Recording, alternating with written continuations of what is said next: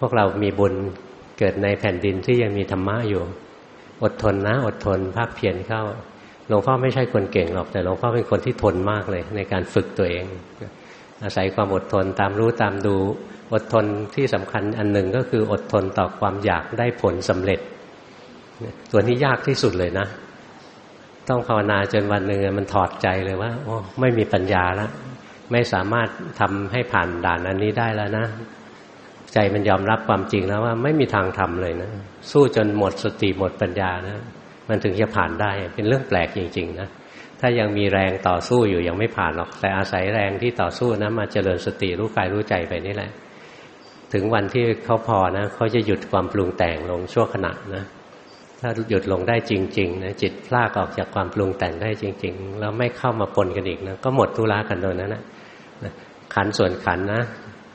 จิตส่วนจิต ไม่เกี่ยวข้องกัน ก็ไม่ได้ยึดถือจิตไปด้วย ไม่ใช่ธรรมะที่เหลือวิสัยที่มนุษย์ธรรมดาคนหนึ่งจะทำได้อดทนนะ อดทน